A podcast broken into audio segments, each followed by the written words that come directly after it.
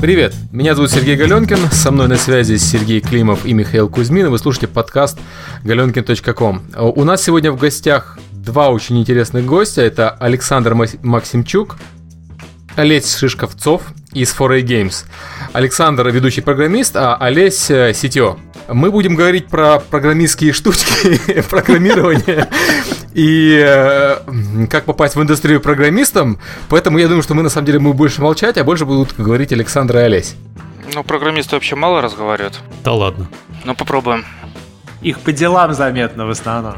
Ну да, это маркетологи больше говорят, поэтому они, у них есть подкастов, программистов нет, да. У нас, у нас на самом деле, наверное, было бы хорошо начать с того, чтобы вы просто рассказали, как вы пришли в, в игровую индустрию и давно ли вы работаете в 4A и что вы до этого делали. Я думаю, будет правильно, если начнет Санек. В принципе, мы встретились где-то э, с Олесем в районе 2000 года. Даже, наверное, раньше, да, Олесь? Да-да, это где-то в 98-м. В 98 году мы сошлись вместе и как бы до сих пор сотрудничаем, работаем, творим. 15 лет, между прочим. Да. Вау. Вы не надоели там дружке уже? Да у нас личная жизнь отдельно. Это краш? Нет, но все равно вообще-то 15 лет вместе проработать далеко не каждый выдержит. Я бы не выдержал. Не, ну фирмы менялись, люди вокруг менялись. Только мы оставались. Вы всех изводили. Как такой движок. А вы оба программисты, да, по образованию? Да. Да. Хорошо, а где вы сошлись? На каком проекте? Ну, наверное, это и проектом толком-то и нельзя было назвать. Это как бы ну, еще, еще с тех времен, когда э, только начинались какие-то энциклопедии э, в электронном виде, и только-только какие-то первые проблески были начала игр у нас. В принципе, э, пер, первый продукт, который мы делали э, с Олесей вместе, это был морской бой. Так вот, такой 3D-шный, правда, морской бой. Он где-то вышел или... А, еще и с мультиплеером, кстати. Ну, вряд ли он вышел, но он был. Это вы работали еще, подождите, на... Господи, Это, не, не, не, не на мультике? Э, ну, я начал работать еще у Григоровича, э, э, вот именно когда начинали эти энциклопедии делать. Я mm-hmm. делал там свою первую энциклопедию, там не помню уже, как она называется. Энциклопедия Григоровича. Ну, да, да. А, посвященная автомобилям. Вот, потом мы там с его напарником несколько отошли и занялись вроде бы как своим чем-то. Вот, и морской бой именно был сделан с напарником Григоровича. Забавно, кстати, я когда занимался программированием в свое время, я тоже делал морской бой. И тоже трехмерный. Конкурент. У да, был да, жесткий да. рынок, все делали морской бой. Ну, э, как Call of Duty сейчас, да. Я бы сказал, наверное, лет 10-15 назад, э, когда приходит программист, он, каждый программист приносит свой э, движок. Если программист приходит без движка, это уже было как-то, значит, это не программист. Да, мы это, кстати, сегодня тоже обсудим. Вот эта вот страсть э, гейм-программистов. Каждый, каждый пишет свой движок. Не, ну, 15 лет назад это действительно был движок, ну, он очень маленький, очень компактненький был там, на тысячу строчек кода всего. Это не сейчас там миллион строчек кода. Я, кстати, понял вот насчет тестирования и как отличить хорошего программиста от плохого. Надо спросить, не писал ли он свой морской бой. Ну подожди, тут есть плохой программист я, есть хороший программист Александр. Ну ты же хорошим человеком в конце концов стал. То есть если ты наймешь плохого программиста, нам будет хороший человек. А, а тест маркетолога продавал ли он морской бой? И продал ли самое главное на самом деле. Ну, ну, понимаешь, вы были оба программистами, и вы оба встретились, когда вы уже были оба программистами, а вот э, э, хорошо, и вы вместе пошли работать в GSC, получается? Э, да, после этого мы пошли работать в GSC. Э, мы пришли вроде бы как с маленьким своим движком, ну как же без движка-то прийти? Ходит программист, вот. я это мой движок. Хочешь, я тебе покажу свой маленький движок? Не маленький. Так, простите. Э, ну, собственно говоря, это уже и были как бы истоки сталкера. Вот, ну, там назывался движок там X-Ray. Вот, и корни растут оттуда, сталкера. Так, и вы, и вы, получается, а, а на какими проектами вы принимали участие в GSC? Э, ну, мы делали сталкер. Мы долго его делали вдвоем. Потом нам дали художника, мы делали его втроем. Потом... Подожди, подожди. Если верить э, резюме, э, если верить резюме украинских э, разработчиков игр, то сталкер делали чек тысяч пять, наверное. А это уже потом было. Окей. То есть они в последнюю неделю там пришли, сказали, что можешь бумажку донести до урны. Окей, я делал сталкер. Так, вы делали вдвоем, потом вам дали художника. Э, ну да, э, то есть, в принципе, это да и сталкеров не было, это просто был движок, э, какая-то демка, вот, которая, в принципе, впервые засветилась, по-моему, на E3. И после этого можно сказать, что как бы и началась история сталкера. Это какой год мы сейчас говорим, про какой год? Это в районе 2000-х годов где-то, то есть 2000-2001, где-то так. А, а вышел сталкер когда, получается? Сколько у вас ушло лет? В 2006, по-моему, да? По-моему, да. Ну, тоже ну 5, то есть, в принципе, лет, да. да. Маленькая жизнь. Если казаки как бы делал вообще один программист, то есть это была традиция. Нас было в два раза больше. Нас было много очень. Шикарно. И, и так, ну вот вы делали сколько получается, 5-6 лет. Команда росла постепенно ведь, да? Ну, конечно. Да, ну, собственно говоря, когда уже какая-то, какой-то свет э, там в игре появился, понятно было, что это за игра будет получаться. Но, правда, до конца, наверное, не было понятно, что получится в итоге со сталкером. Вот, и наращивалось уже э, количество людей, которые принимали участие. То есть и дизайнеры появляться начинают, начали, и художников больше, и аниматоры, да. Здесь что-то делают. Пау, пау, пау. Так, ну, понятно. это, это да, это история. А сколько было на пике вообще в вашей команде? В Сталкере? Кстати, нас не так много было, в принципе. Не, ну, больше 30, наверное. Ну, больше 30 человек однозначно. Ну, есть... не, не 5 тысяч, короче. Нет. Не, не. Значит, все, завтра мы идем на LinkedIn, э, делаем search, там, сталкер в резюме, берем маркер, вычеркиваем, до 30-го доходим. А сколько программистов было из 30 человек? Вот так. Человек, наверное, 6-7. 6-7, ну, меньше трети получается. Да, да. Ну, классика на самом деле, 30% где-то. Ну, хотя у вас меньше получается. Э, сейчас у нас порядка 10. Из 80? Ну, где-то. Окей. А вас в отпуск отпускают? А зачем? Понятно. У них там записывайте, записывайте. Вот все, кто хочет быть программистом в игровой индустрии, то разминайте руки для кандалов или как это. Ну, вообще-то, конечно, это круто. 10 человек из 80, при том, что, вот, окей, там 6-7 человек из 30 я могу понять, но по моим совершенно таким ламерским ощущениям это, казалось бы, мало, там, хотелось бы, может быть, 10 из 30. А здесь из 80 человек, мне казалось, программистов было бы там, 20 такой взвод. А, а, ну, ну, вы справляетесь так, получается, в десятером сейчас? Ну, справились же. Ну, да. Не, я имею в виду, что это не означает, что вы сидите ночами, там, выходными, что... Ну, перед выходом немножко бывает, конечно. Как у всех, да. Ну, как бы да. Ну, у вас там был, кстати, один вопросик э, по поводу э, э, периодов игры, когда было самое сложное. Так вот, если с точки зрения программиста, наверное, самый сложный период это выход.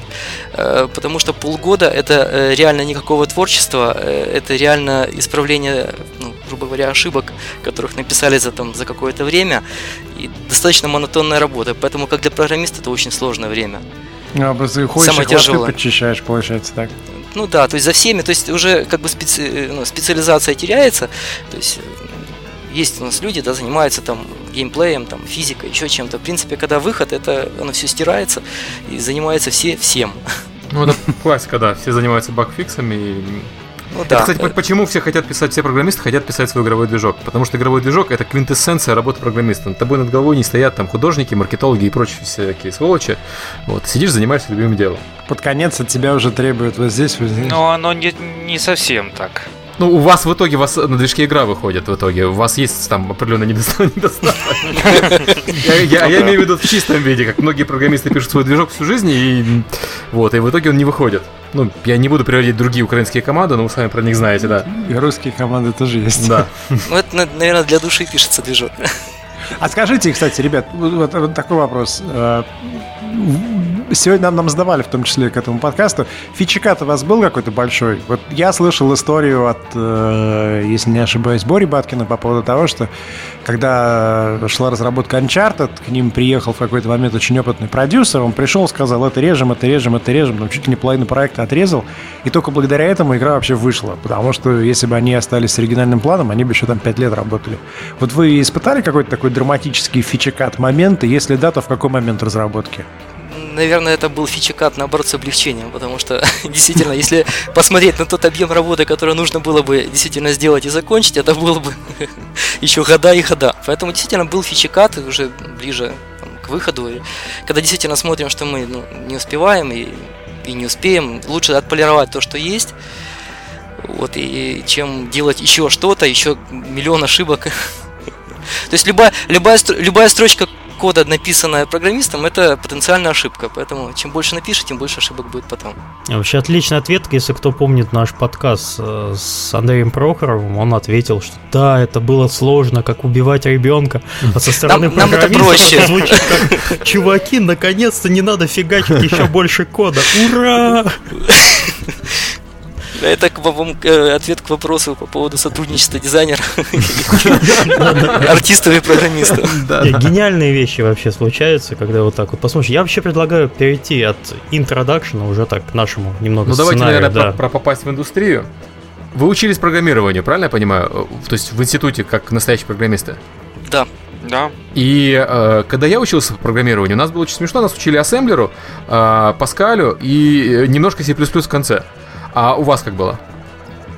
Ну, у нас было немножко не так. По крайней мере, э, я когда пришел в институт, я программировать уже умел. Не, ну я тоже, естественно, умел, и поэтому это было забавно.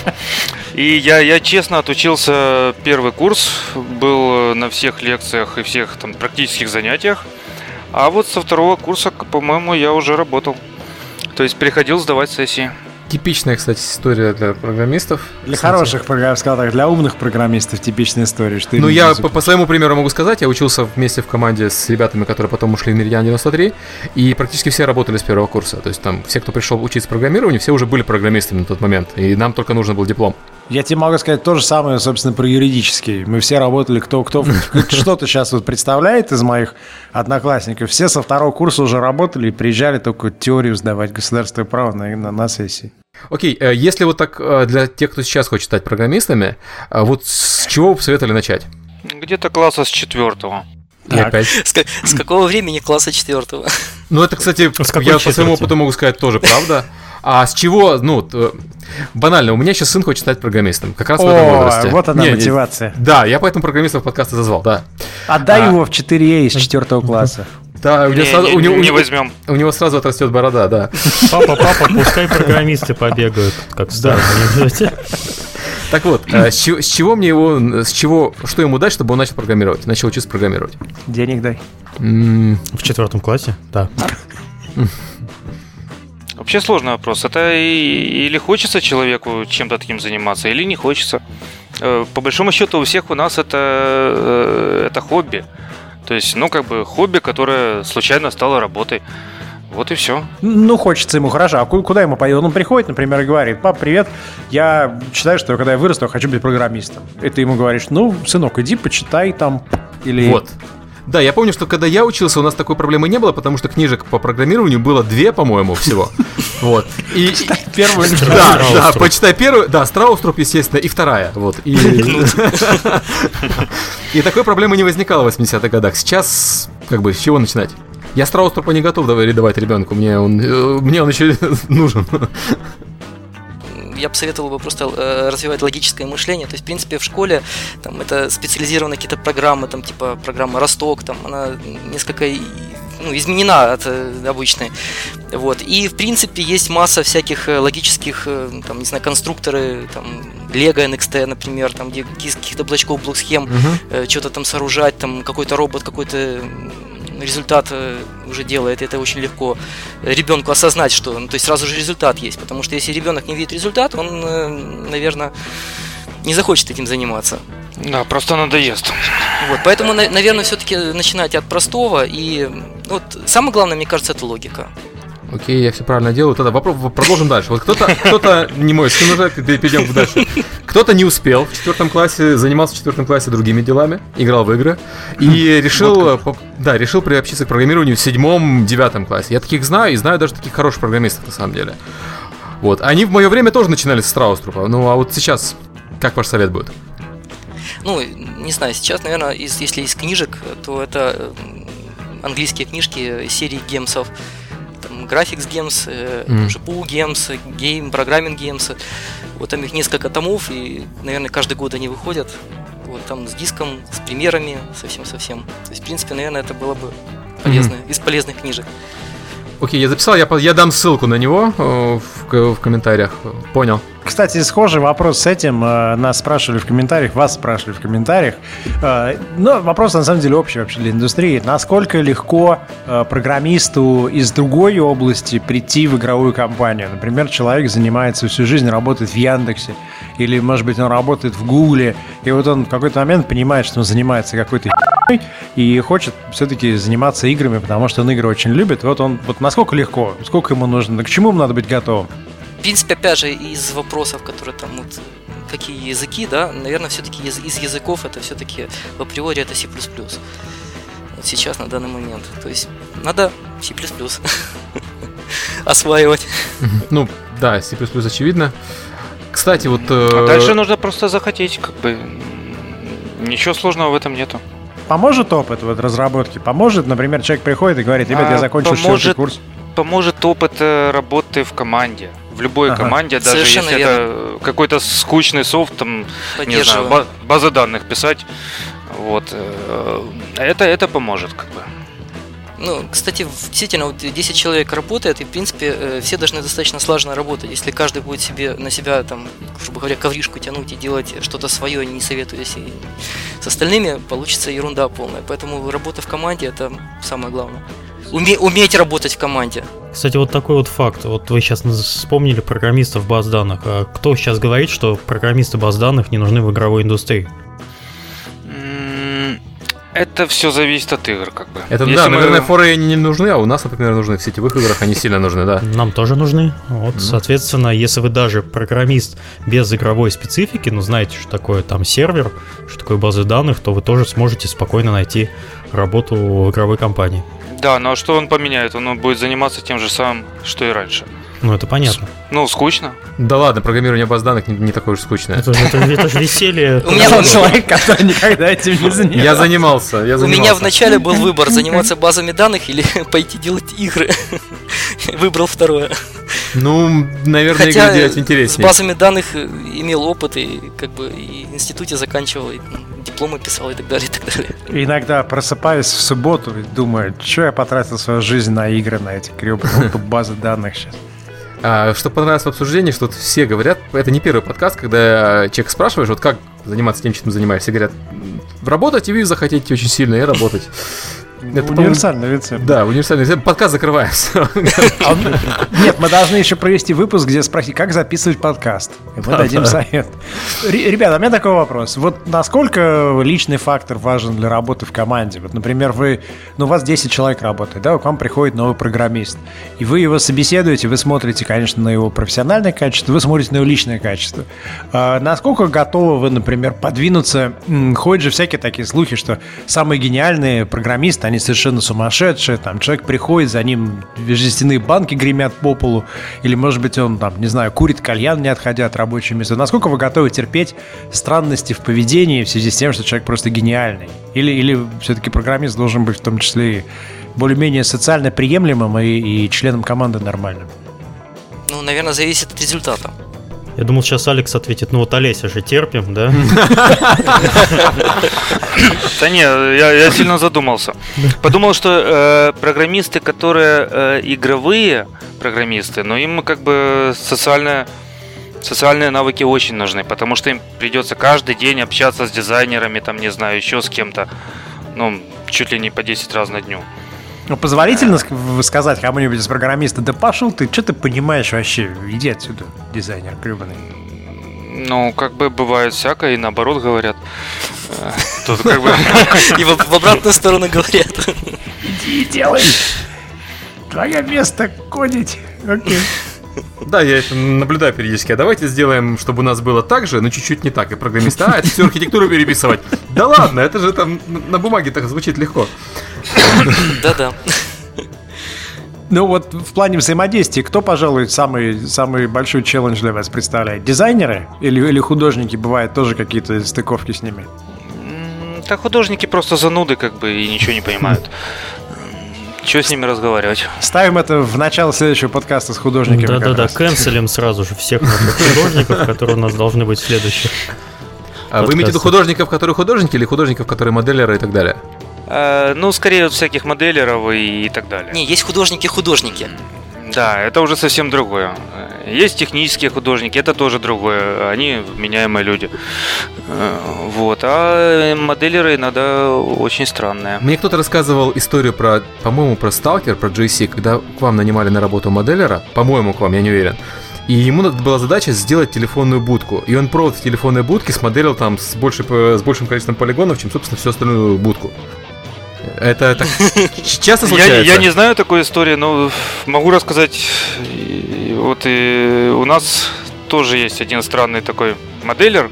Попросили сделать небольшую арочку там выхода из метро. Он случайно строил еще там метров по 500 влево-вправо, как бы Построил детально. Уровень. Да, как бы. Открытый ну, мир по-прежнему делает человек. Ну так вот случайно. Увлекся. Э, так, э, по, э, по тестовому заданию еще можете рассказать? Какие тестовые задания вот вы даете людям, которые приходят на работу? Я помню, что раньше давали что-нибудь смешное, то есть не пузырьковую сортировку. Еще добавлю к вопросу, как часто к вам именно в Форей приходят программисты на собеседование? Так как вас не очень много, но вот как часто у вас появляется какой-то счастливый человек из там из сотен, может быть? Мы очень часто отказываем еще посмотря резюме. То есть на самом деле на собеседование к нам приходят единицы.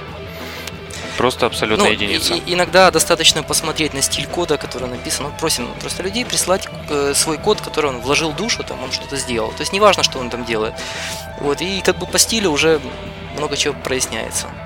То есть комментируйте коды. Ну, комментарии как фактор. Табы расставлены правильно.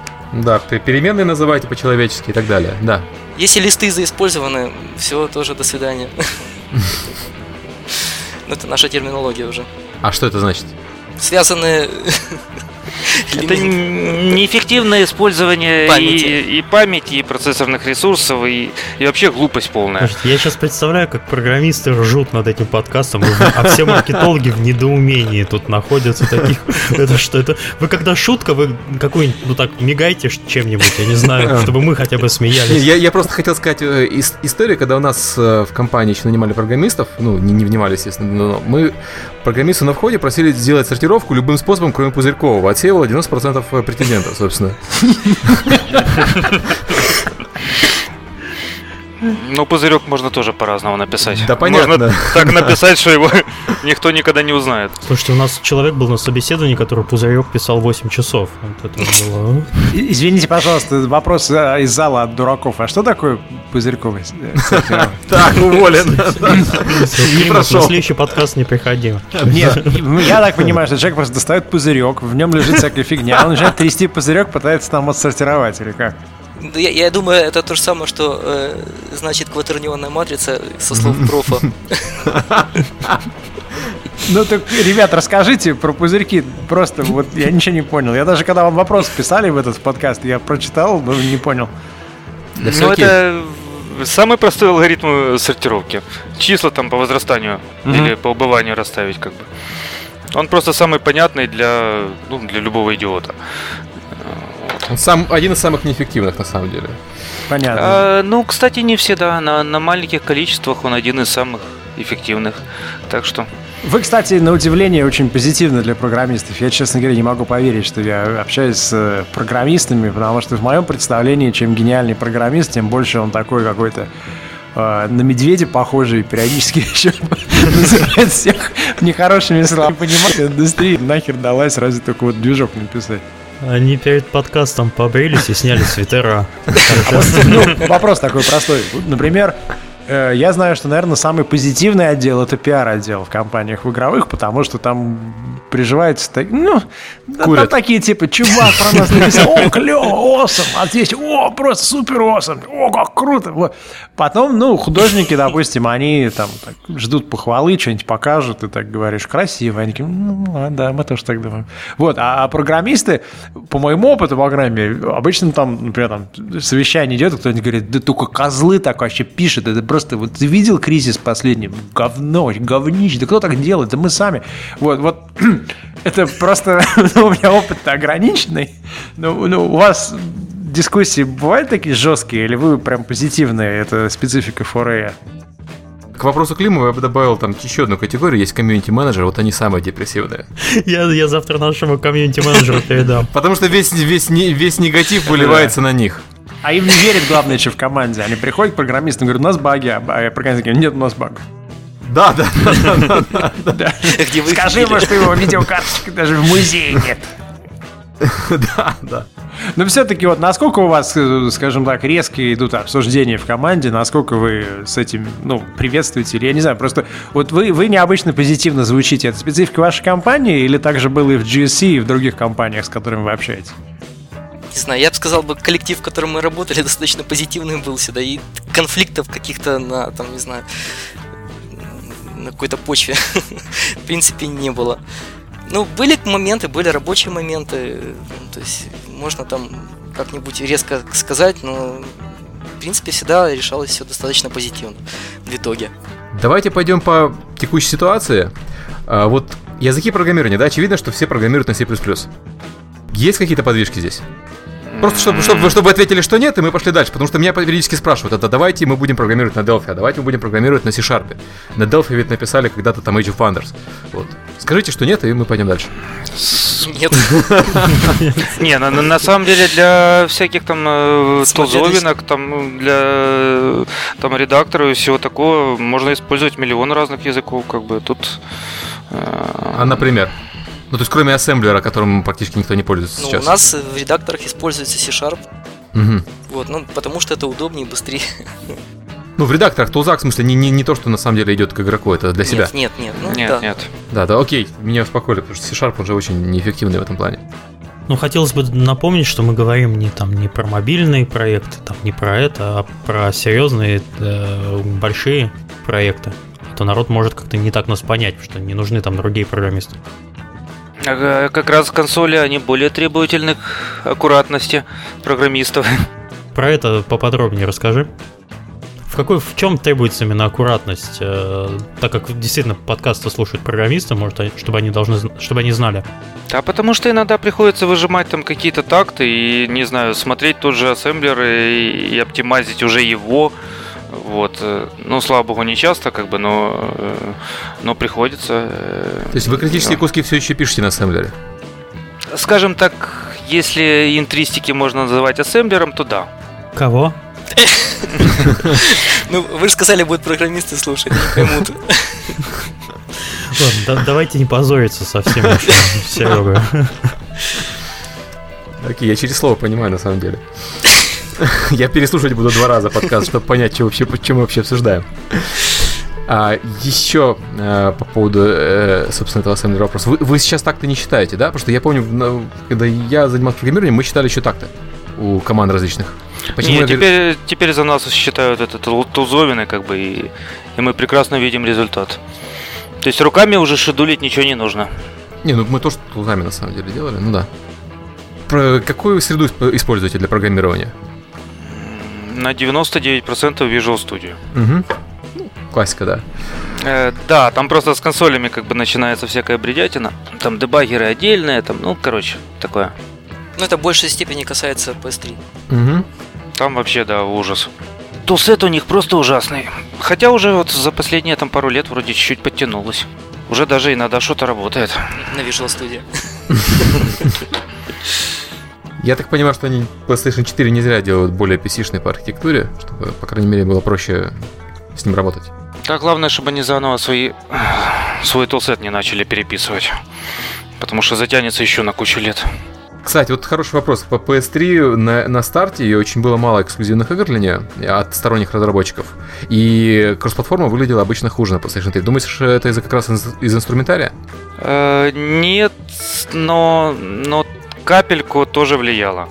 Ну, как бы очень тяжело что-то тюнить, если не, не знаю, нет элементарного профайлера. Ну, вслепую очень тяжело делать что-то. То есть это заканчивается тем, что это просто э, какие-то строчечки выводятся в лог, и по этим строчечкам что-то отлаживается. Но это очень долго, очень много времени нужно для этого.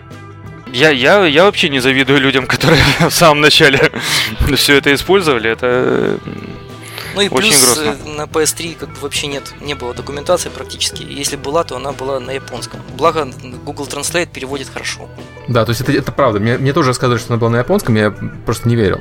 Что это Правда, Ну, очень, очень много документации можно почерпнуть прямо из исходников, которые там в хидерах э, поставляются. То есть вот эти комментарии, собственно говоря, переводятся и становится что-то понятно. Потому что документации очень-очень мало, она по крупицам разбросана по всему. Кстати, по Xbox мне такой слух интересно рассказывали, я не знаю, правда или нет, что э, с SDK с к Xbox шли коды от Epic, чтобы люди учились программировать. Это правда? нет, не было никогда такого. Окей. Вопрос из зала, извините, я не программист, я скажу. Спрашивают насчет C++, использования C++, а как же C-решетка? Что такое C-решетка? C-Sharp. э, C-Sharp. Один Sharp, C-Sharp. Так. Используется ли C-Sharp? Ой. Ну, по, ну, по C-Sharp мы уже отвечали. В тулзовинах используем. Ну, в редакторах там. Мне То есть- наши программисты говорили про C-Sharp, что это такой хороший язык для обучения, как в свое время был Visual Basic. Что вот э, о- с помощью него можно очень быстро человека обучить программированию, а потом научить его C++. Ну и, и эти корни C-Sharp идут от Delphi, Мгм. от людей, которые Delphi делали, в принципе. Ну, Delphi то же самое, это хороший язык для входа. Он да, очень, он очень, очень простой и понятный. очень простой, да. C++ для выхода хороший язык. Именно, Вот точно. Вопрос, цитирую, вокруг Олеси Если вы хотите выйти, да, переходите на C++. Вокруг Олеси в геймдев кругах ходит слава уникального специалиста. Как у него это вышло, и что он делал, и как он становился опытным и крутым. Тот же вопрос к Александру. То есть, как Александр стал Олесем, видимо. Ну, я, если честно, там не сильно по форумам лажу. То есть, ну, ходят себе и ходят, пускай. Если люди думают, что так и есть, значит, мо- может, действительно так и есть. Ну, тут скорее вопрос, в, чё- в чем состоит секрет на, на- наработки опыта такого. То есть, Да ну нету никаких секретов. Не, ну, по-моему, нужно просто добиться какого-то результата, этот результат показать, и потом уже будет крутой или не крутой, ну, что получилось, собственно говоря. Вон э, Кар- Кармак же тоже вроде как легендарный программист, э, а что-то в последнее время как-то не видно, не слышно. Но тем не менее все говорят, что Ракету в вот, типа, космос легендарный. запустил, по-моему, это последнее было его достижение. Ага. Нашел себя. Кстати, вот по поводу отличий и легендарности. Какая, отлич... Какая вообще разница между ведущим программистом и CTO? И зачем нужен CTO? Ну, это все, все настолько... По-моему, это все достаточно условно. То есть, я не знаю, у нас, по крайней мере, в компании, это просто ярлычок, который нужно было написать на визитке. У нас э, вообще-то даже должностей толком нету во всей, во всей компании. Э, структура как бы абсолютно горизонтальная, ну и как бы... И Ну, ну, что? ну, скорее вопрос такой, вот, вот когда встречаются за студией, например, говорят, это программист этого проекта, это программист этого проекта, а это кто? Ну, это CTO студии. Вот в чем состоит разница, в принципе, в задачах, в ответственности, в подходе между CTO, условно говоря, да, и, и ведущим программистом конкретного проекта? На- Наверное, надо Википедию открывать. Не, ну вроде предполагается, что там, не знаю, CTO это больше куда-то там R&D занимается. Ну так, в теории вроде как. То есть что-то вперед смотрит. Вот, но это все настолько условно, что как бы это не... По крайней мере, не сильно относится к нам. У нас R&D в начале проекта, а в конце мы просто программисты. Все равны, то есть все, все плечом к плечу. Мы очень ду- долго думали, как в титрах там, не знаю, людей поназывать. Ну, должностей же нету, а вроде что-то написать надо. Ух, еле выдумали. Кто что делал, да. Ходили по людям, спрашивали, ты кем хочешь быть? Я хочу там, не знаю, АИ заниматься. А, ну ладно. Один сказал, я хочу быть генеральным продюсером, главным менеджером. Да, да, пожалуйста. Шутка. Вопрос про собеседование. Вот еще, да, мы пробежали там. Но вы можете рассказать про собеседование свое, когда к вам приходят люди на собеседование, программисты, какой-то опыт? Что вы им даете? Помните, кто-то у нас рассказывал, что Valve э, просит человека придумать игру по сценарию «Вы в падающем самолете осталось 15 минут». Вот у вас есть какие-то фишки на собеседованиях программистов? Вообще мы просто разговариваем, потому что очень важно эм, э, ну, для начала человек должен рассказать, как бы, э, чем он занимался э, в последнее время. Потому что э, очень часто люди, ну, говорят чем-то таким вот какими-то абстракциями, но не могут объяснить в деталях, что он делал, что он выдумывал, какие там пришлось задачи решать. Это какая-то общая болезнь. И если человек не может сформулировать, чем он занимался последнее время, как бы, ну, тут наверное, с этим человеком и разговаривать не стоит. Вот, это звучит только странно, но действительно огромное количество людей не может рассказать. Серега, наверное, Миша поддержит меня, что с маркетингом это просто сплошь и рядом встречается. Когда ты спрашиваешь, вы чем занимаетесь? Ну, этим проектом. А что вы по проекту сделали? Ну, вот, короче, у нас этот проект, он, короче, выходил вот так. А вы-то что сделали? Ну, ну, ну, в общем, короче, у проекта у него там сайт был. Да-да, вот вот примерно так же. И какие-то, если тестовые задания вдруг возникают, то они, в принципе, строятся на том, что человек уже делал. То есть он либо приносит свой кусочек кода, да, вот, э, и показывает. Вот на этом же и основывается. Там, перепиши так, чтобы это было хорошо. Вот. Если человек может переписать так, чтобы это было хорошо, наш, по нашим критериям, вот, значит, тогда продолжаем дальше и пытаемся. По agile работаете, как, собственно, все почти игровые компании?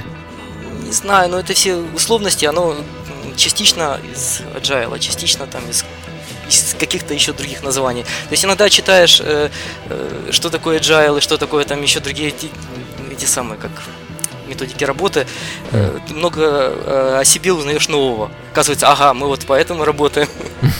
То есть, оно к этому приходишь и э, вот, ну, не знаешь, как оно называется. То есть это больше к обычным IT-компаниям относится, когда там можно сказать, вот сейчас agile, вот мы по этой технологии, ну, методике работаем и вот, там, придерживаемся всех правил и всех канонов. Вот. У нас не всегда так возможно. И... То есть у вас нет какой-то спе- специальной методики отработанной? Ну, это мы же маленькая компания, как бы мы динамичная, мы все время меняемся. Сейчас нужно делать так, сейчас все ломимся в эту сторону, сейчас все распределяемся там каждый э, своим. Э, тут не знаю, пришло время там делать какие-то там э, дейли митинги утренние, стендапы. Хорошо, стоим, как бы вот время э, прошло, уже они не нужны, как бы не стоим. Вот, поэтому все очень просто. Мы все время меняемся. Вопрос такой, я не знаю, Серега привычен, наверное, Миша тоже к этому, что в маркетинге, в бизнесе все время есть какие-то планерки, потому что мы пытаемся получить информацию от разработки. У вас э, насколько изменяется характеризация вот эти планерки, там, не знаю, в начале проекта вы встречаетесь раз в неделю, потом каждый день или какие-то такие вещи? Ну, вот то, что Олесь говорил, э, каждое утро это стендап-митинги, э, но это о текущих проблемах в течение 10 минут, э, какое-то какое-то обсуждение, кто что сделал вчера и кто что будет сегодня это делать. В команде в целом или в программистской команде? А, не, у нас это разделено по отделам, то есть э, в нашем в программистском отделе, потом чуть позже там у дизайнеров проходит с нашим project э, менеджером. Вот. А, какие-то большие задачи, это э, выбираются, собираются те люди, которые в, этом, в этой области что-то понимают, вот, от которых может и нужно ждать какое-то резюме. Вот, и там, это может быть там полчаса, час обсуждению каких-то вопросов таких глобальных. Ну, естественно, эти глобальные вопросы обсуждаются в начале проекта, а в конце это ну, фичекат и... А какой софт вы используете для управления версиями и прочими вещами? Там для тасков? Э, ну, на данный момент у нас э, и контент, и э, исходники э, используем SVM. То есть mm-hmm. оно у нас под одним, под одной версией все идет. То есть если, например, идет какой-то срез, версия такая-то, это значит совместимы э, практически там на 90% mm-hmm. совместимый и контент с э, запускаемым. А для тасков у вас жира, я так понимаю? Да, сейчас жира, до этого был Мантис. Мантис, по-моему. Угу. Ну, все чуть на жиру перешли. Не все. Чего нам не хватало, скажем так, э, в Мантисе, не было нормального поиска. Вот. Очень часто нужно поискать, а что ж там, какие баги были. И все-таки она когда-то была, потому что оно тысячами рождаются У меня баги. такой вопрос тогда. Вот В Дедалике, например, недавно мы нам налетели на пару багов, нам сказали, ну нет проблем, запишите их прямо в Mantis. Дедалик Mantis используется. Мы зашли в Mantis, там все баги по-немецки записаны. И ты не можешь понять, тики дублируются, не дублируются. Вот вы ведете такой репортинг на каком языке? На русском, на английском? На украинском, очевидно. Но... А, зависит от. Если, в принципе, это в компании, обычно идет это русский. Вот, но не исключено, что какие-то вкрапления английского будут. Если это внешние э, баги были, это, естественно, английский и английский. Если внешние тестеры. Ну, то есть, когда уже мы выходим на какую-то финишную прямую, и когда подключаются внешние тестеры. А вот, кстати, вопрос такой. У вас есть внутренние тестеры? Много их? Есть э, достаточное количество. Вот, да, обычно мучают соотношение программистов к тестерам в вашей команде. Я не знаю, о чем это говорит. Вот у вас какое? Тестеров на самом деле меняется количество. Ну, сейчас, наверное, где-то тоже около 6-7 человек, по-моему. Да, где-то так. Тут очень хороший вопрос по поводу обмена опытом. Вот вы там на каких форумах общаетесь? У художников есть свои форумы, мы их озвучивали, у программистов же есть такие тоже? Не знаю, я, я, я вообще не общаюсь на форумах. Как бы, наверное, наверное, у программистов есть, как бы, но я не интересовался. Конференции всякие, то есть обмен опытом, ты же не из воздуха все это узнаешь, все, что ты знаешь. Не, ну есть, конечно, конференции, не знаю, GDC это... GDC, я понимаю, что они есть, а, а вот Сиграф. Я, я хотел спросить тебя, какие ты посоветуешь э, людям, которые хотят поддерживать себя на должном уровне или просто научиться? Не, ну GDC это как бы всегда, всегда здорово. Окей, GDC, GDC Сан-Франциско и Кёльн. А, нет, Сан-Франциско. А, остальное бестолковое все. Ну, Сиграф, Сиграф очень интересен, как бы, но э, там, честно говоря, лучше потом читать пейперы. Вот, потому что не всегда все так Слушай, и еще такая вещь, э, вот конференции, которые проводят для программистов э, платформодержатели, там Microsoft периодически проводит, ну не конференции, семинары, Sony, они вообще полезны или нет? Ты был на них? Э, мы отсылали туда... Провинившихся? Несколько раз, несколько раз, да, провинившийся, в принципе. Вот. Но это все настолько бестолково, ну, кому оно нужно? Я не знаю, зачем они это проводят. Ну, кстати, очень часто на, э, на GDC есть э, проплаченные э, эти самые семинары, и ну, там достаточно мало людей всегда присутствует. То есть людям хочется ну, услышать мнение гуру, в принципе, чем вот. А у нас появилась такая вот фича, которую, в принципе, можно потом просто из документации прочитать. То есть э, есть вещи, которые можно прочитать э, там, в SDK, а есть вещи, которые как бы, ты там не узнаешь. Извините, специализированный вопрос, я опять не очень понимаю. Э, какие цветовые схемы, светлые, темные, контрастные, нет, используете и в чем пишете код? Что такое цветовая схема вообще? Это, наверное, раскраска Visual Studio. Ну, наверное. Ну, вот которая дефолтовая, как она называется? Ну, светлая, да. Обычная. Обычная, да.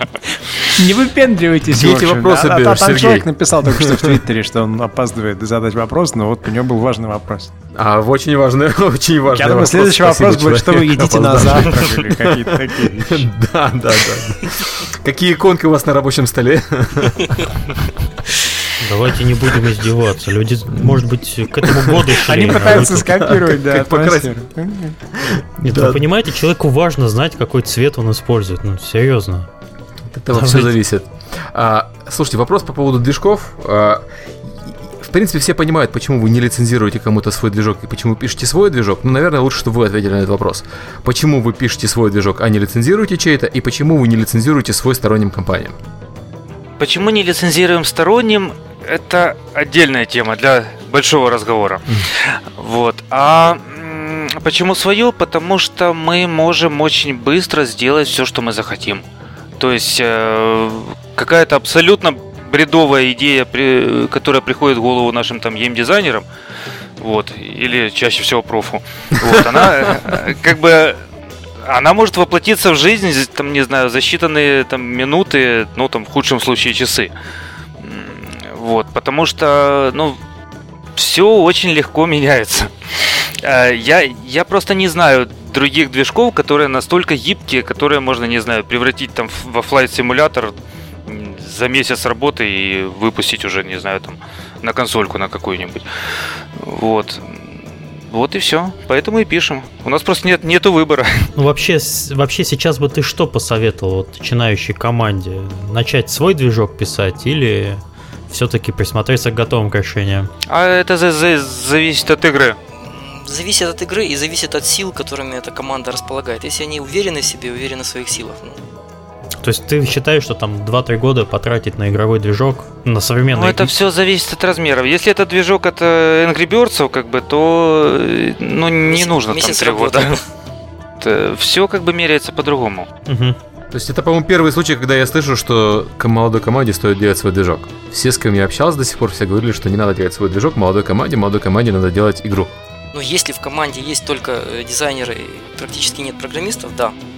Mm-hmm. Нужно, нужно брать движок какой-то, вот какой-то, и делать игру. Если Они... действительно есть, э, ну, есть идея, если и не тратить время на создание движка. Но все равно они будут натыкаться на грабли того движка, который они возьмут, как бы, и, и не, не факт, что много сэкономят времени. Это уже будет потом, чуть-чуть позже. Да, но, но вот э, прототипчик какой-то там сделать, это, ну, наверное, лучше на чем-то готовом однозначно. Да, согласен. Особенно если какие-то маленькие игры, ну, не знаю, тот же какой-нибудь Unity там пойдет на ура. Все зависит от игры, которая делается. И по поводу того, почему не лицензируете свой движок, э, я правильно понимаю, что дело в том, что у вас 10 человек, собственно, и вы просто не потянете э, поддерживать движок? Э, скажем так, когда мы э, сделали 2033, э, мы серьезно посидели, подумали, даже начали что-то делать, двигаться в этом направлении, а потом поняли, что не потянем. Вот. А сейчас, в принципе, наверное, уже ситуация меняется уже потянули бы. А вот вопрос такой, извините, параллельно про процесс. Вы в команде, когда общаетесь в течение дня, вы, вы пользуетесь каким-то софтом, э, скайпом или мессенджером или чем-то или нет? Да, как коммуникация внутри команды происходит, ну, оперативная коммуникация. Или там Андрюха. Не, ну есть у нас комнаты как бы разделенные, там дизайнеры в одной сидят. Так, чтобы не бежать и решить какой-то маленький вопрос, если у нас есть э, джабер, мы как бы внутренние серверы с внутренними смс-ками общаемся.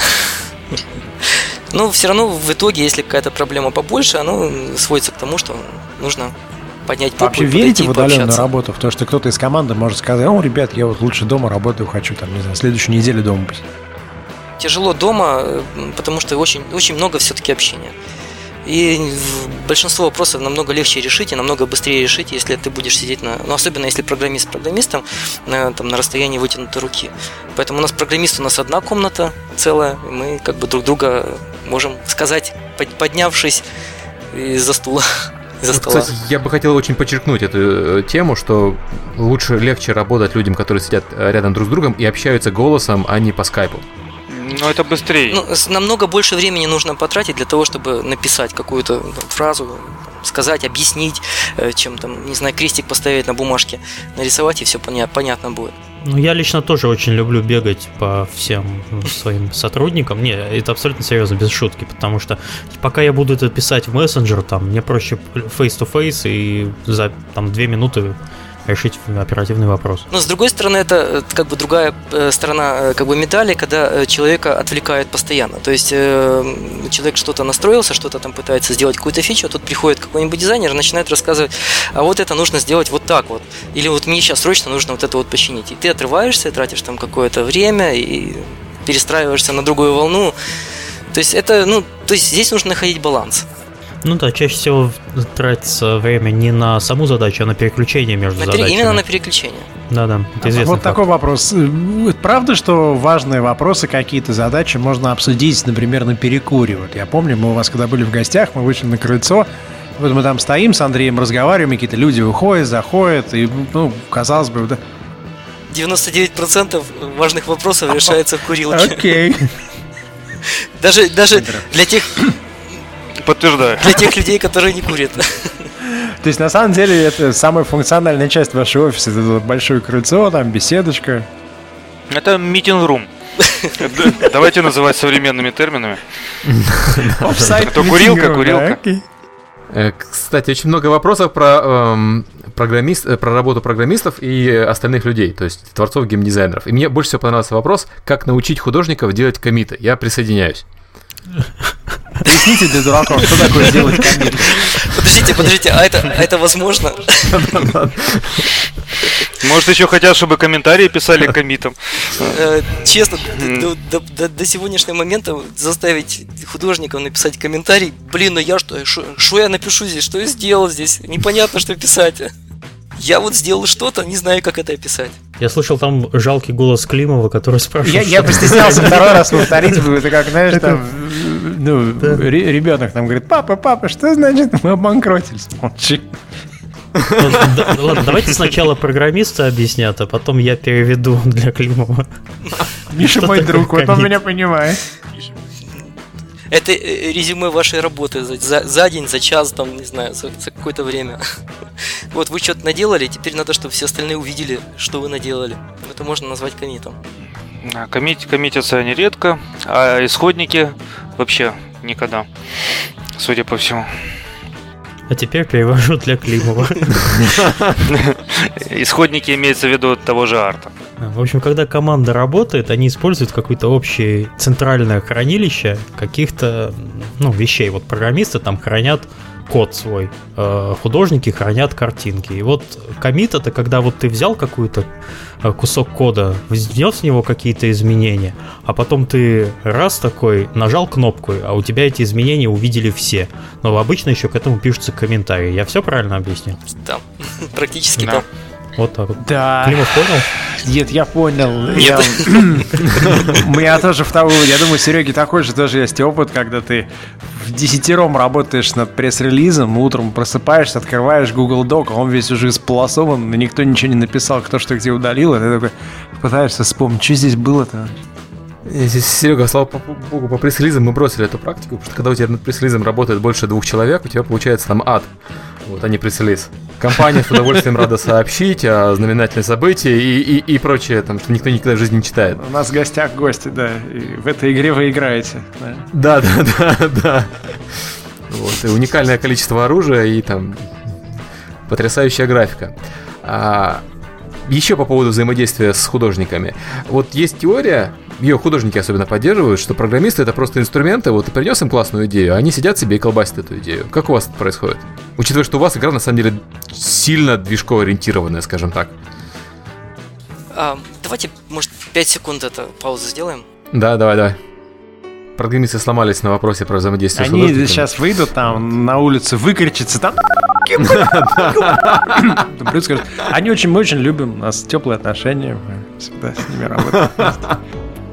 Что-то необычные какие-то программисты, мне кажется, поддельные они. Не, настоящие. Настоящие. У нас, у нас такие же на самом деле. У нас Вам повезло просто, или мне не везло в моей жизни. Я всегда начинался только начинал с того, что люди говорили все мы сейчас все перепишем, все козлы. У меня почему-то, вот, знаешь, бывает позитивные, да, я лучше всех, а бывает там, допустим, через негатив. Все козлы, один я умею. Вот у меня мой опыт почему-то такой, что большинство программистов говорят, что Кармак дурак, и Эпик дурак, и Unity глюкавая система, а вот типа они тут прям свой движок напишут. У Карева, э, когда еще был Action Forms, у них на, на доске висела надпись э, «Кармак пень», по-моему, так – вот, ее, ее когда-то написал и главный программист, и э, Карев запретил ее стирать.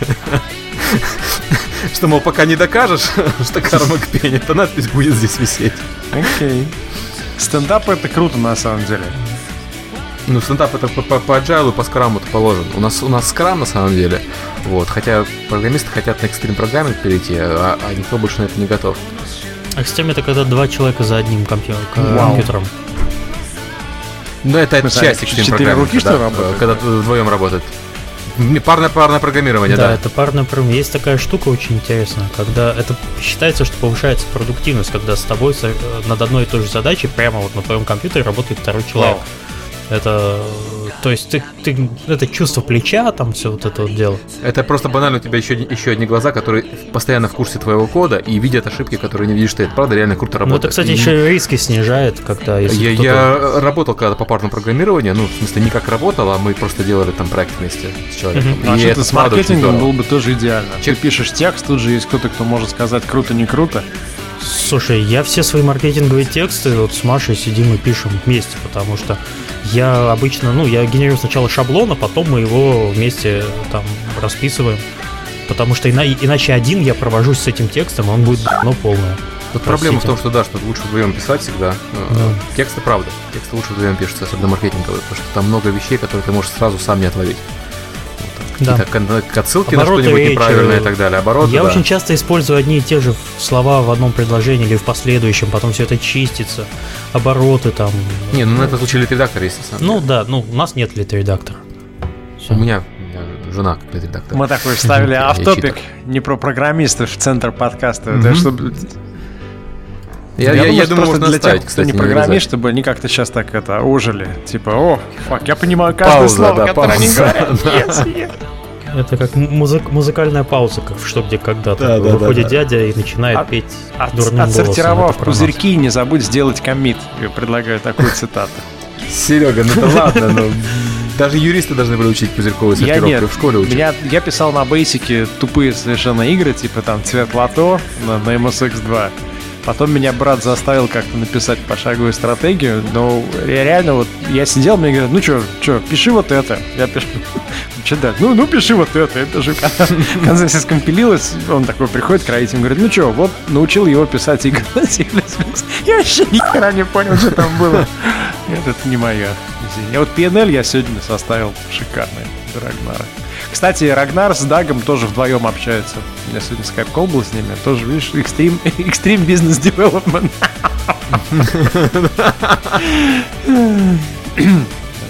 Не, Рагнар клевый. Я вот с ним пообщался, это вообще было потрясающе. И вообще у них презентация очень хорошая была. Ты вот сидишь, тебе... Эм, ну, я очень устал от докладов, когда тебе рассказывают там, ну, всякую хрень. Ну, абсолютно.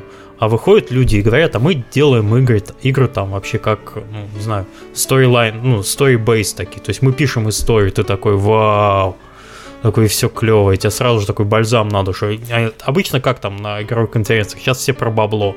Я вот этого очень сильно устала, было очень ну, приятно. Ты знаешь, они, они, в принципе, небольшая команда, адекватная, и они, они... Да, 16 человек у них. Объявление для всех, кто слушает наш подкаст, к нам придет Рагнар Тарнквист. Готовьтесь, мы, мы освоим синхронный перевод, у нас есть соображение, как это сделать вообще smoothless. Мы вот тренируемся на программистах. Да, мы с Серегой переводом, да. на E3 встречаемся с Рагнаром как раз по поводу подкаста, обсудим темы, и я думаю, что после E3 где-то мы его и запишем. А я всех уже опередил и пообщался с ним в Швеции. Все, вот так вот. На, сам, на самом деле запичил Вообще это такая подкаст-мафия, потому что, ну... Да, ловишь на вечеринке человека, так, к стенке такой, пошли к нам в подкаст, ты клевый такой, ну, а, русский, русский, что делать, что делать кругом. Ты, ты еще бороду тоже отрасти, вот так вот. Да я уже к концу недели был не бритый, поэтому не надо было. Типичный русский разработчик, да. Да-да-да. Ну что, пока программисты отошли, о чем мы еще можем? О последних новостях, о том, что Xbox, ну, а не будем про Xbox, что там. Да, про Xbox лучше с программистами как раз обсуждать. Да мы уже вернулись, все нормально. О, отлично. Олеся Ребят, нет еще. Сейчас, секундочку. Есть уже, сейчас. О. Есть уже. О, э, я, я Слушайте, понимаю, что предыдущий вопрос сломал лет мозг. вместе отходите, вместе это самое. А, я, я понимаю, что предыдущий вопрос сломал мозг, но он все-таки очень интересен. Как вы работаете с творческими личностями вроде геймдизайнеров, художников? Мы, говорит, сейчас отойдем. И опять пауза на 5 минут.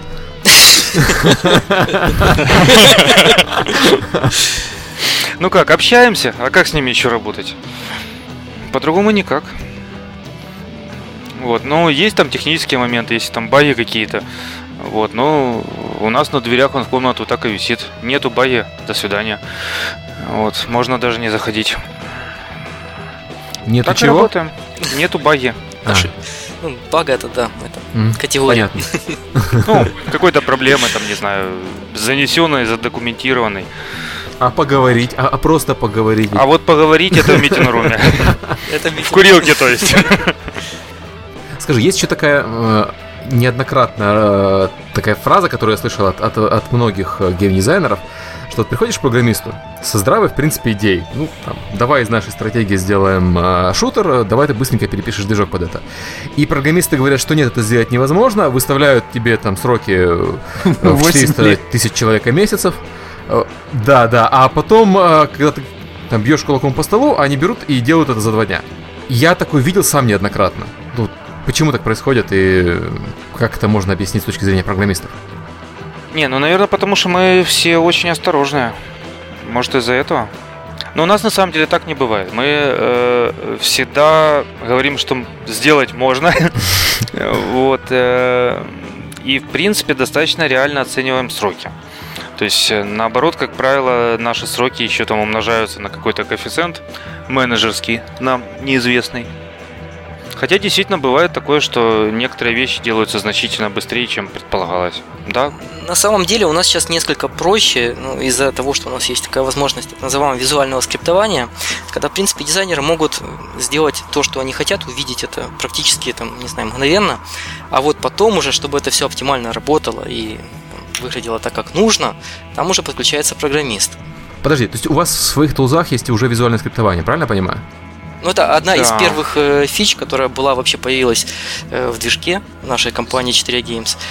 Вот, и на это потрачено было много времени, и как бы она себя окупила, и я просто слышал страшные истории про то, как программисты пытались научить геймдизайнеров питону, чтобы они скриптовали все события на питоне. И геймдизайнеры возмущались, что программисты нас хотят покусать и сделать тоже программистами. Не, ну это неправильный подход. это, это были неправильные программисты. Э, ну, нельзя, они все-таки творческие люди. То есть вы как вы как моему сыну рекомендовали начинать с визуального программирования вот на, на Nexus, вы также с геймдизайнерами. Да, ну здесь так вот чуть-чуть сложнее. Ну это... Да, по сути то же самое. Шутки шутками, но у них э, достаточно как бы мощный инструментарий, чтобы они в принципе могли сделать э, все без нас. То есть э, можно сказать, что программисты в нашей конторе уже, наверное, и не сильно нужны. Ну, сейчас делаем DLC, в принципе, да, программисты там уже противопоказано вообще что-либо делать, потому что это может поломать текущую игру. И, и вот, кстати, если вы говорите, что визуальные инструменты так работают, вы написали свой, но вы, в принципе, знакомы с другими визуальными э, средами? Там, ну, конечно. Э, ну, вроде как для Unity э, есть тоже инструмент визуального скриптования. Ну, я бы сказал, наверное, это не Unity, это еще и больше относится к Unreal, и оттуда пошло. Ну, только там у них большая проблема, у них там есть переменные, и потом получается, что дизайнеру нужно отлаживаться. У нас все это больше похоже на, ну вот как микропроцессоры делаются, то есть сигналы всякие. А вот такой вопрос. Если у нас, не дай бог, слушают, конечно, геймдизайнеры, вот Э, какую бы вы э, среду посоветовали для геймдизайнеров как самую простую, чтобы сделать Кислотную. в одиночку там хотя бы прототип? не привлекая программиста вообще. Да. Я думаю, к этому моменту уже умерли не только геймдизайнеры по прослушиванию, но и там все маркетологи. И маркетологи умерли, думаю, на первой минуте, поэтому все нормально. Э, ну, может, мы вот в скорости выпустим мод SDK и будем советовать делать на нем. Окей, то есть для, вы планируете для Metro Last Light сделать, мод, сделать мод SDK со своим визуальным, э, со своей визуальной средой? А, не, мы просто отдадим все, что есть у нас, как бы, и пускай люди балуются. Ну, это классная новость, на самом деле. Осталось, да, изыскать времени на это все. Не, ну, частично уже сделали, как бы, ну, надо еще чуть поработать. А чего такие веселые? Вроде вот игра не так давно вышла. Обычно люди там как-то борются с багфиксами или, или, не знаю, срочно выкатывают патчи там день за другим. У вас ну вот у вас вот этот вот лонч, он прошел более гладко, чем предыдущий. То есть заметен прогресс. Например, там первую ты игру выпускаешь, ты потом месяц фиксишь, вторую игру там две недели, третью, четвертую, тоже так все более-менее предсказуемо. Я бы сказал, бы это больше, более прогнозируемо было и более понятно ну, сейчас. То есть было легче в чем-то. Но ошибки они такие, бывают очень долгие и очень нудные. Ну, кстати, судя по интернетам, вот потому что я наблюдаю, реакция гораздо более положительная именно на стабильность игры. То есть э, жалоб на метро 2033 было гораздо больше, чем на метро Last с технической точки зрения. Э, слушайте, я, я хочу еще одну фразу процитировать. Мне мне она просто очень понравилась в интервью Еврогеймера, где Олесь сказал, что Intel HD 4000 по производительности примерно равен современным консолям текущего поколения. Э, Олесь, это серьезно сказал? Ну, да. Ему бы еще немножко как бы э, память более скоростную, как бы, и в принципе можно было бы говорить о равенстве. Окей, okay, все врены, которые слушали наш подкаст, только что тоже отвалились. Э.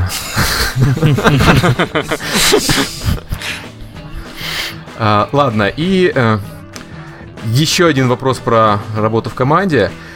Известно, что программистам платят больше, чем другим профессиям. Тут меня спрашивают, правда или нет, я могу сразу сказать, что правда. А, можете объяснить, почему?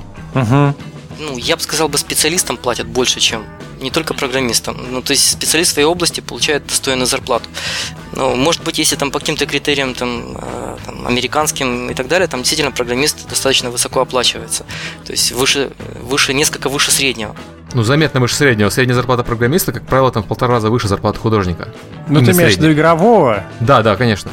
Ну, я, я читал это все, что очень много техно-стартапов, что людям есть куда броситься, что это сложная работа, что художнику, так сказать, там проще найти из соседней индустрии. Ну, я тоже сам читал про продюсеров, знаешь, что продюсер стоит нереальных денег, там, а дизайнер типа мало получает. Ну, трудно сказать, что такое средняя зарплата ведь. Ну да. Мне кажется, если ты классно что-то делаешь, у тебя есть трек-рекорд, то за тебя будут бороться. Наверное, так и есть. И не суть, не суть важно, чем ты а занимаешься. Вот про, про PS3 многие спрашивали перед подкастом, чтобы, чтобы вы рассказали, правда ли это, что сделать Xbox проще, чем э, PS3 версию, и много ли вообще было проблем с PS3? Xbox проще однозначно. Хотя бы с точки зрения тех же, тех же тулзов, не знаю, тех же профайлеров, там, не знаю, чего-то такого. Ну да, PS3 немножко сложнее, как бы, но есть такое. И скажи, скажи еще, вы от Wii U отказались. Это маркетинговое решение или техническое? Ну, во-первых, у нас как бы не так уж много ресурсов было выпустить сразу, не знаю, там на все консоли, предыдущие, будущие там и, mm. и так далее. Ну, а во-вторых, как бы, ну, это действительно очень слабая, э, слабая приставка. Э, я имею в виду с точки зрения производительности. Э, и нам бы пришлось убить, ну, очень много времени. Очень-очень. Я так понимаю, что это сейчас сравнение кита со слоном, но она слабее Xbox. С точки зрения видяхи она здорово быстрее, угу. а с точки зрения проца несравнимо медленнее. Я все жду, когда Галенкин задаст вопрос, когда выйдет для iPad версия. Я, я, кстати, не хотел задавать Мы, этот кстати, вопрос. думали был... для, для, для теста так запустить, посмотреть, как там метро играется.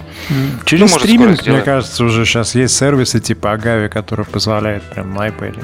Это, это же чужой это же чужой движок, по сути. Нет, это так неинтересно. Не, ну там не движок чужой, как бы там просто стримится.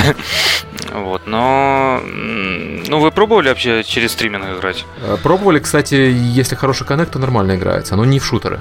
Шутер, по-моему, нереально. А, ну, вот шутер именно нереально. Да. Ну, ну, просто нереально. И задержки убивают как бы все. В гоночке отлично играется, кстати. Ну, в нашем случае это не, не вариант. А вот ты сказал вы, вы по поводу iOS, то есть вы еще не пробовали ничего на iOS делать и не экспериментировали даже? Не, ну мы там сейчас с маками немножко возимся. Ну, как бы заодно, может, не знаю, там, если, если это займет не больше, чем пару дней, то можно попробовать.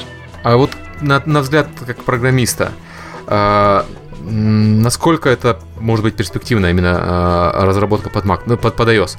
Ну, дело в том, что там же свои инструментарии, там же нельзя так сесть и написать просто свой движок. Это же, это же Objective-C, и там надо, по-моему, все писать по новой. Не, а с чего вы взяли? Ну, я такое слышал, что вот низкоуровневые все вещи графические надо переписывать. Я, опять-таки, не разбираюсь в этом. Не, это, это, это все, вас кто-то обманул. Вот. Э, как бы тот же самый C++, он, он работает везде. Э, а Objective-C это, ну да, там будет маленькая прослоечка, как бы, но это не знаю, это, это мелочи просто. То есть теоретически, условно говоря, движок э, метро, ну, там обрезанный, не обрезанный, можно сделать на э, iOS или на Android. Вопрос, да, видимо, там же где-то рядом лежит, хотя я не программист. Какой процент повторно используемого кода или библиотек при разработке под разные платформы? Приходится ли каждый раз писать с нуля? 99%. Ну, фактически, да, платформа специ- специфичного кода, как бы, ну, ну там ну хорошо, может не один процент, там, но может полтора процента. Ну, понятно, что все, все, что касается графики, там, не знаю, каких-то там многопоточностей, там, ну, на PS эти СПУшки, как бы, но это все... А это касательно именно вашего проекта? Или, в смысле, да нет, в принципе, это касательно ну, любого проекта. Есть вот специфические вещи, то есть э, графика, еще раз, это э, устройство ввода, это устройство вывода звука, это как бы какие-то специфические вещи, и там есть прослоечка, специальная прослоечка для вот этих всех э, компонент в движке. Вот они переписываются, а все остальное старается скомпилиться с какими-то изменениями и работает под всеми платформами одинаково. То есть, если делать так, это будет намного проще, намного проще отлаживать и намного проще видеть результат. И э, еще такой, понимаю, с точки зрения кита с слоном сравнение вопроса, но все-таки Xbox One и PlayStation 4. Вы уже видели технические характеристики. Понятно, что вы, наверное, еще не программировали под них, но вот на ваш взгляд, что мощнее? И есть ли какая-то между ними принципиально важная для игр разница? Что брать пацанам? Что брать? Ну, да. Что брать понятно, а вот э, именно с точки зрения мощности. А мне непонятно, что брать. С точки, с точки зрения мощности тут все очень просто. Понятно, что PS будет мощнее, как бы, ну... Теоретически. Ну, на самом деле, у Sony есть еще такой положительный момент, при всех как бы минусах, э, что они дают э, очень низкий, низкоуровневый доступ э, к железу. А, то есть, ну, это, это всегда означает, что возможностей по, в плане производительности у тебя больше. Заиспользуешь ты их как бы или нет, это уже ну, другой вопрос.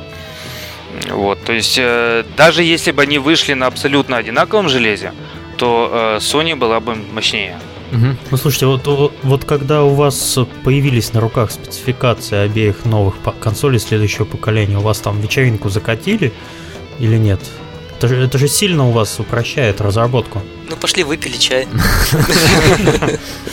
С художниками. Но они не поняли вашей радости, понятно. Да нет, как. У нас есть художники очень продвинутые, которые уже знают, что будут себе покупать следующее. У художников подход потребительский, да, к Такой вопрос для маркетологов, которые нас слушают, для, в смысле, не программистов. А, какой у вас...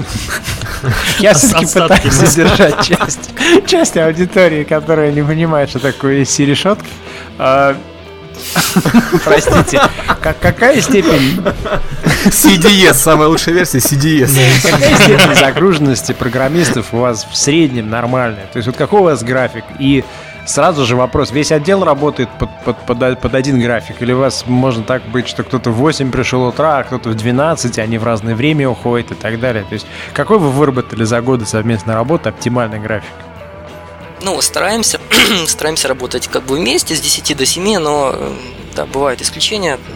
Все-таки все люди творческие, иногда задержатся вечерком до 12 часов, и потом очень тяжело прийти в 10, поэтому рабочий день начнется с 12. Но как бы если работать в команде, если нужно какие-то командные вопросы решать, это нужно все-таки как-то выдерживать временной график.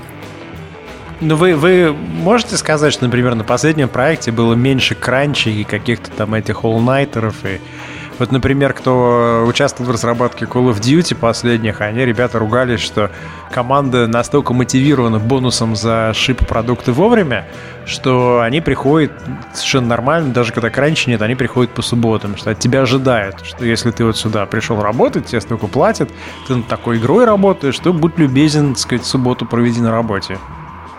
Ну, нам тоже приходилось по субботам работать. Ну, по крайней мере, это не, не, не стандартная практика у вас, насколько я понимаю.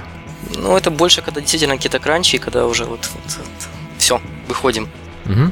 Слушай, я хотел вернуться к Xbox и PlayStation 4. Вот какая принципи... в чем принципиальная разница? Вот ты сказал, что PlayStation 4 мощнее. Это из-за того, что там память другая, или из-за того, что там процессор другой? Ну, там видяка в полтора раза мощнее. Ну, для начала. Угу. А полтора раза это ого-го. Опять-таки традиционный вопрос про PC. Э, понятно, что текущий PC, там стандартный, условно говоря, там типичный домашний PC, он тоже имеет 8 гигабайт и там 4 ядра как минимум. Uh, но он, он мощнее PlayStation 4, потому что у тебя нет такого там доступа uh, низкоуровневого. Но насколько, на твой взгляд, там типичный современный ПК с, с такой же конфигурацией, как PC, э, как э, PlayStation 4, э, слабее, чем PlayStation 4? Имеется в виду, что если бы было абсолютно одинаковое железо, да, да, но одно из них PC, а другое консоль, да, да. Э, я думаю, минимум в два раза. Угу. Окей, это там важная тоже информация для... Вот Врен вернулся в наш подкаст. Ура! Очень это шутка не для частый всех. вопрос, который задавали при обсуждении этого подкаста, это какой самый трудный момент был разработки именно к вам, к программистам? Я не знаю, можете вы ответить как-то на такой вопрос? Ну, я как бы уже говорил, в принципе, это, наверное, все-таки конец проекта, это самый тяжелый, морально А вот тяжелый. технический, который потребовал максимальных знаний, то есть когда вы реально вы сидели и за голову держали. Это, ну, наверное, начало проекта, это когда какие-то фичи делались. Не, ну вроде технически ничего такого сложного не было. Не, ну тебе тяжело на выходе было, это, это однозначно как бы. То есть, наверное, все-таки самый, вот если вопрос поставить, как для программиста, самый тяжелый это конец выход. А все остальное, оно может быть и тяжело, но оно интересно, и поэтому легкое. Окей, и еще вопрос опять-таки про новое поколение. Ну, если вы понимаете, какая там фича большая у вас будет следующая? именно там графическое. Что позволит вот это новое железо вам сделать такого, что нельзя было в принципе сделать на э, предыдущих платформах. То есть именно там, увеличить число полигонов это не принципиально новая фича. Открытый мир это уже принципиально была новая фишка. Вот что может дать новое железо? Вы уже о чем-то думали? Ну, это все зависит от игры. Угу. Если игре не нужен открытый мир, как бы, то он не будет делаться. Если нужен, то, то будет делаться. Вот. Э, не, ну принципиально, как бы, что нас сильно ограничивало на текущем поколении, это что мы не могли э, использовать э, фактически никакого Global Elimination. Потому что, ну точнее, мы могли использовать на PC, но, но не могли использовать на консолях. Вот, это здорово ограничило артистов, то есть им приходилось это все имитировать, как бы это дополнительная работа, лишние там трудозатраты. Ну, это да. Ну, то есть это мы в любом случае сделаем в следующем проекте. Вот.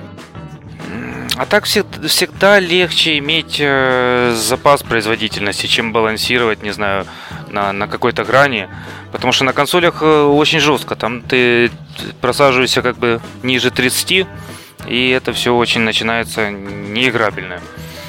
Вот, особенно телевизоры, которые начинают там рваться развертка. Э, многие телевизоры современные сейчас там еще движение компенсируют, как бы у них все алгоритмы ломаются.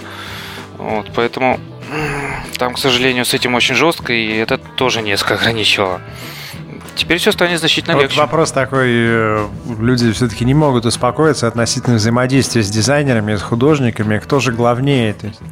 Это дизайнеры причем, да, дизайнеры. И как-то, ну, не знаю, можно ли так поставить вопрос, кто главнее, но вот бывает ситуация, когда надо найти решение, и, и кто-то крайний. То есть, либо, например, дизайнер говорит, да, клево, идите, ищите, как это вы сделаете. Или, например, художник говорит, а я вот не могу по-другому. Вот держите и сами думайте, как с этим делать. По-моему, программисты всегда крайние. По-моему, это. Ну да. Через программистов практически все проходит. Ну, то есть, как бы связующее звено между всеми. От всех получаем. Но вы решаете какими-то общими такими встречами, где ищете баланс, или, или то есть, как, Естественно. Естественно, ищем баланс, и если мы этого не можем сделать, ну это прямо говорится, что мы это не можем сделать, мы не сможем вытянуть там лишние 20 тысяч полигонов, там, не знаю, лишние 5 тысяч текстур, вот, и поэтому находим баланс, и, ну, зачастую приходится переделывать художникам какую-то работу, если она была сделана неправильно, вот, не оптимально. Вот, и, в принципе, художники с этим соглашаются, и я вот по своему опыту помню, что программистов всегда, там, особенно художники, считают как таких злых волшебников. Они точно могут все, но просто не хотят, потому что Абсолютно согласен с этим. У меня совершенно ощущение, что программисты как такие боги во вселенной, и если они что-то не могут, просто им влом. То есть, ну, ну, ну иди там что-нибудь придумай. Не, ну программисты могут все, только сколько времени это займет. А, окей. Ну, посидите в выходные, там, под живете на работе, сидеть в выходные. Да о чем вы тут вообще говорите, жалкие людишки, сказал Олег. И закрыл. Да, исчез. Вопрос еще был такой интересный. Есть ли у вас какие-либо хобби-проекты на работе? То есть параллельно с, с Last Light, над которым вы работали, была ли еще какая-нибудь такая другая штука, совершенно с этим не связанная, которую вы бы делали? Нет, однозначно нет. Ну, если работа и так хобби, то что значит еще одно хобби процессе хобби. Ну вот, ну, у ребят, звучит. которые Mountain Blade, например, делают второй уже который год, они делали еще игру для iPad. Кончилось тем, что через год закрыли. Ну, хобби же. Не, ну хобби может быть там футбол поиграть, я не знаю, там еще что-то у нас Окей, то, то есть, от, ну, отвязанное да. совершенно от э, программирования, ну, то есть переключиться полностью, но хобби программировать еще, ну, тяжело, наверное. Да. Это не хобби, это работа. Так, мы наговорили на самом деле на, на много. Я предлагаю потихоньку закругляться. Главный вопрос же, подожди, главный вопрос. Что такое кватернионная матрица и как, почему, зачем вы ее используете? И все ушли здесь на два часа, программисты объясняют. Нет, там, там еще есть пояснение для дураков, мне нужен другой вид. Матрицы, где элементы кватерниона или абстракция, попытка соединить плюсы матрицы и кватерниона, и тогда это жрет много памяти, как вы в шейдер передаете. Теперь, Теперь программисты ушли в осадок выпали. На самом деле это все фраза профа, ему почему-то очень понравилось такое, такое сочетание. Во время очередного, очередного общения в митинг-руме на улице в курилке Он услышал два слова кватернионы и матрицы и соединил их как-то вот у себя. Хотя все это шутка, он как-никак кандидат наук, наук э, причем технически. Вот, так что он сам понимает, что это шутка. Но вот, вот пускай он и объясняет теперь. Свою любимую шутку. Придется второй раз звать. А у, а у меня обычно традиционный вопрос. Вот э, что бы вы вообще посоветовали так начинающим программистам, игровым, ну, от себя, которое не вошло у нас э, в рамки подкаста, может, мы не задали вопросы, а что-то такое вдохновляющее? Не, ну если что-то очень хочется сделать, то это обязательно получится. Как бы нужно э, просто очень сильно захотеть. Не сдаваться, то есть. И такие все, ну, все да. начинающие программисты, знаешь, как в детстве, как дети сидят у себя в спальнях, на, там, на, на, надув щеки и сильно хотят. Знаешь, это похоже, это девиз форей просто, что люди объединены с желанием, искренней любовью к тому, что они делают, с желанием это делать, и похоже, при такой мотивации и взаимопонимании вообще куча других вещей не нужна. То есть, знаешь, там не нужны все эти какие-то структуры на глиняных ногах. Да, там, знаешь, Скрамы, графики, да. что-то там, KPI, там, это, какая у вас, у вас, какие у вас бывают проблемы с мотивацией? Никаких. Ага. А как вы боретесь там с тем, что люди, не знаю, воруют кофе и, и, и читают Facebook на работе? А мы не боремся. Окей, вслух, ну, вслух зачитывают Facebook и, да, все, да. и смеются. А, кстати, да. вот как команда отнеслась к релизу и к первым оценкам? Вообще вы смотрите на оценки? Нет, это как-то сильно вас колышет, не очень? Ну, конечно, мы переживали все достаточно важно ну, все-таки услышать. То есть делали, делали, наконец сделали, а вот что сделали, это как бы оценивают уже другие, не мы сами. А есть какой-то у вас самый дебильный обзор какой-то или самая дурацкая цитата, когда кто-то вообще ничего не понял? По-моему, на метакритике, когда э, человек э, на Xbox написал в комментариях по поводу PC. Там какой-то Radeon карт или что-то еще. И поставил за это 0 баллов. Это было так весело. Ну, он поставил себе Radeon в Xbox, и что-то не работает нифига.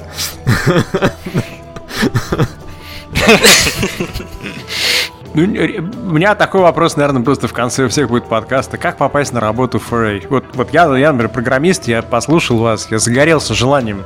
Да ты даже не знаешь, я, Меня вообще без шансов. После этого подкаста Сергей точно программист уже. комиты, я комиты делать научусь, и все проблемы с комментариями. Так, э, комиты с комментариями. Вот как программисту попасть в форей? Что он должен э, уметь, знать, э, если он хочет через два года к вам попасть, через три? Вот в какую сторону ему копать? В сторону Киева, я думаю. Да, как минимум в сторону Киева, да. Не, ну нужно резюме прислать. Все равно с этого все начинается. А что знать, э, мы по ходу подкаста уже Полтора говорили. часа потом говорили, да. Да. Я просто напомню, что присылать резюме с примером кода, и код должен быть красивый, чистый, с правильным Не сортируйте пузырьками мои проценты. Окей, всем спасибо. А, надеюсь, что там, программисты нас дослушали до конца. Маркетологам можем передать привет, если кто-то вдруг добрался. Просыпайтесь, маркетологи, просыпайтесь. Да, да. А в следующем подкасте у нас художники, я думаю, что будет попроще. Всем спасибо. Спасибо самым Всем позитивным программистам в моем Спасибо. До свидания. До свидания. Представляешь, на следующий подкаст приходят художники и трость сортировку пузырьком такие. Раз, а мы картины пузырьком сортируем себя.